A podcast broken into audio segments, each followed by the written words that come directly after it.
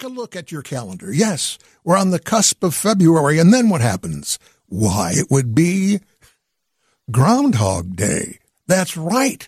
We're just a couple of days away from Groundhog Day.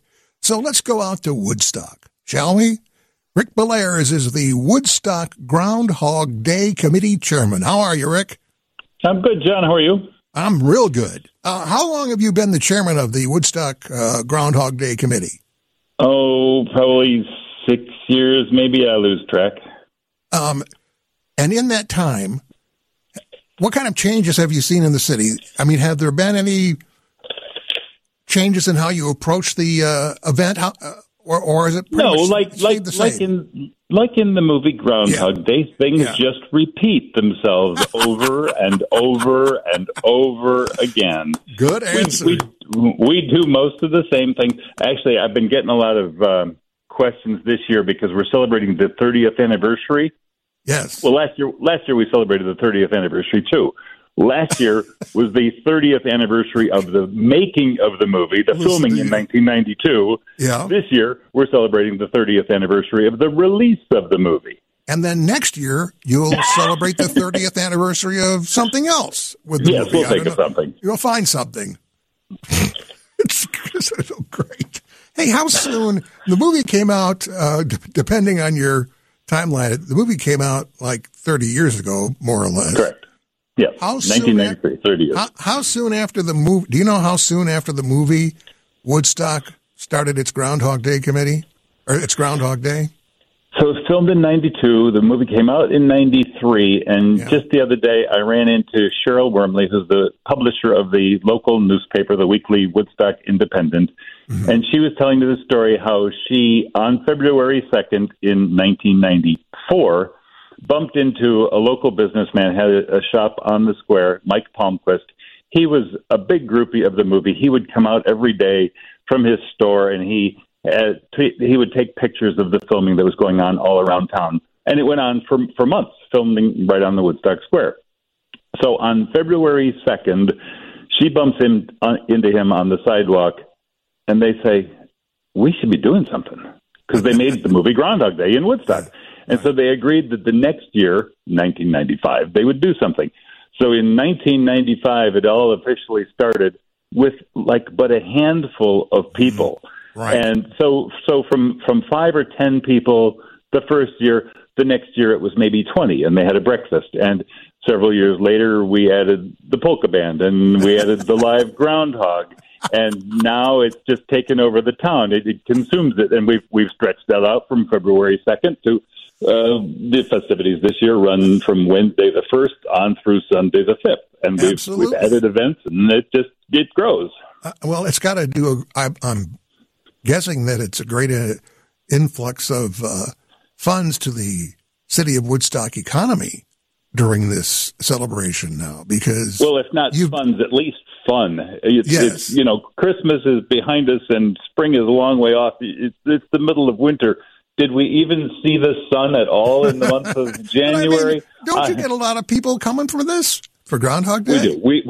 We get people who come from across the country. We've had people from Germany and Spain and Australia. People come for Groundhog Day. The movie is so much more popular now than it was when it came out in 1993. I think in 93, Roger Ebert panned it and gave it like 3 stars or something. And then he later, a year or two, changed it and upgraded it some. But it has grown. It's got this cult following. Yes, it does.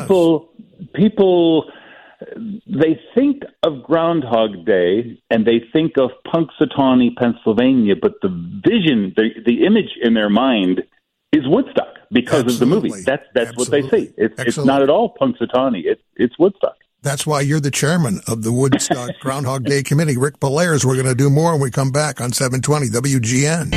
720 WGN, 19 minutes after 9 with John Landecker. We're talking to Rick Bellair, who's the Woodstock, Illinois Groundhog Days Committee chairman, because it's Groundhog Day in just a couple of days. You know, Rick, we're talking about the movie. Knowing that you were coming on tonight, I went back and watched it again. And some movies don't stand the test of time. Other movies do, and this one really does. I mean, I thought it was just, I got as much out of it as I ever have. And I get a lot out of Groundhog Day.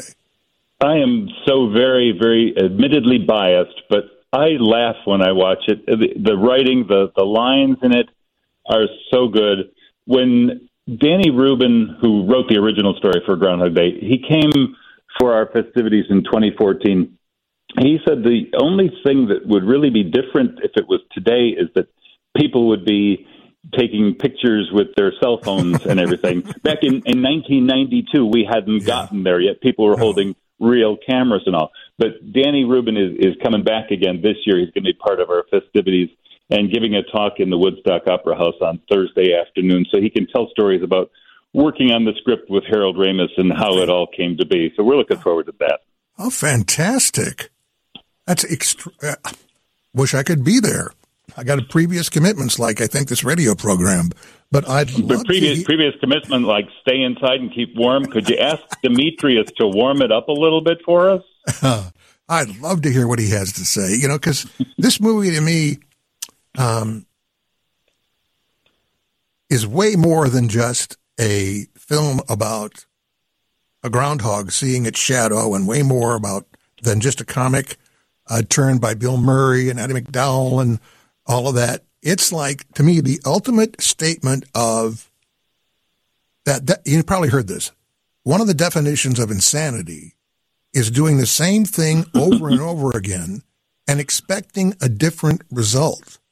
And for quite a while, that's Groundhog Day, because he does the same thing over and over again. He sees the guy, what's his name, Ned Ryerson, the insurance salesman. Yep. And then he steps in a puddle of water. That's what follows. Then one day, he steps over the water.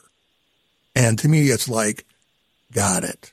You don't always have, you know, if you do the same thing over and over again, you're going to get the same results. So perhaps if you alter your course, things will improve. I mean, maybe I'm reading too much into it, but that, you know, that's where it took me. I'll tell you, That's the conclusion I got. But people have been doing that with the movie. It has a much deeper meaning to some. It's not just a rom-com. No. It's people of various religious beliefs have attached to the movie to get to that deeper meaning. Right. It is funny how it has created that. Well, I think that's, you know, when anybody writes, you were talking about the writer who did the script and Harold Ramis, who I believe directed it. Yes. There's always more going on than meets the eye, so to speak.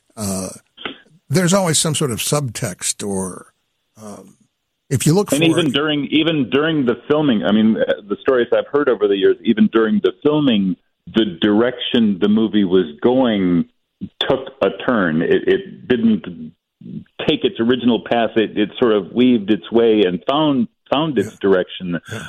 How Harold Ramis and the rest put it together is a fun story that has been told here in Woodstock over the years, and will be told again, because you can tell it over and over again.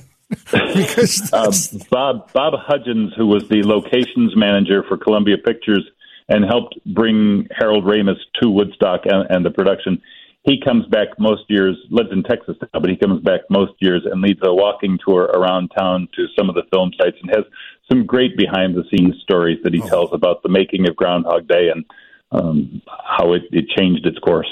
Oh, I'll bet. So when do the festivities actually get underway? So we start tomorrow evening about 6 o'clock at the Woodstock Opera House with the welcoming of the Groundhog. And then through the weekend, there are these walking tours where you can see the puddle that Bill Murray steps in, and you can go tour the bed and breakfast that he wakes up in over and over again. You can see the movie on the big screen at the Woodstock Theater. Classic Cinemas put that on for us every year. Yeah. There's a dinner dance at the Woodstock Moose. Part of the movie was filmed at the Moose. The Bachelor auction was filmed at the Woodstock Moose. You can go bowling in the bowling alley where Bill Murray sits at the bar and debates with his friends whether his beer is half full or half empty. So we've got, you know, festivities through the weekend. The schedule's at woodstockgroundhog.org. The special one this year is having Danny Rubin back, and he'll be in the Opera House giving a talk Thursday afternoon, which is Groundhog Day.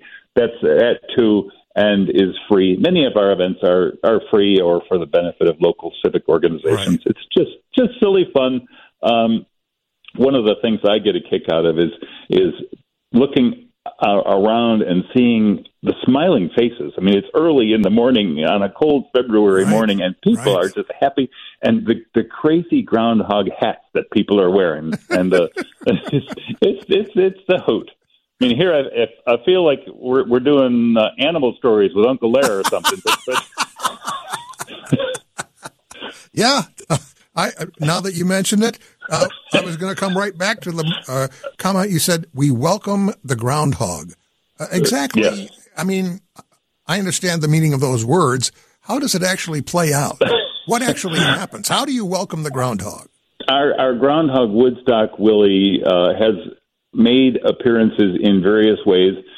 He used to come out on the balcony of the Woodstock Opera House with some fireworks and all. He has ridden into the town square on the back of a fire truck.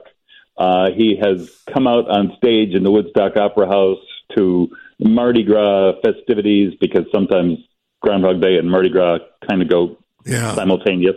So we try and think of different ways to present the groundhog each year. Well, would you be revealing secrets if you told us how you're welcoming the groundhog this year? This year, the Marion Central High School jazz band will be playing Willie into the crowd, because it's going to be cold. Usually this is on the street out in front of the Opera House. But because it's going to be a little bit chilly this year, we've decided to move the festivities indoors, and it'll be in the Stage Left Cafe, which is affiliated with the Woodstock Opera House.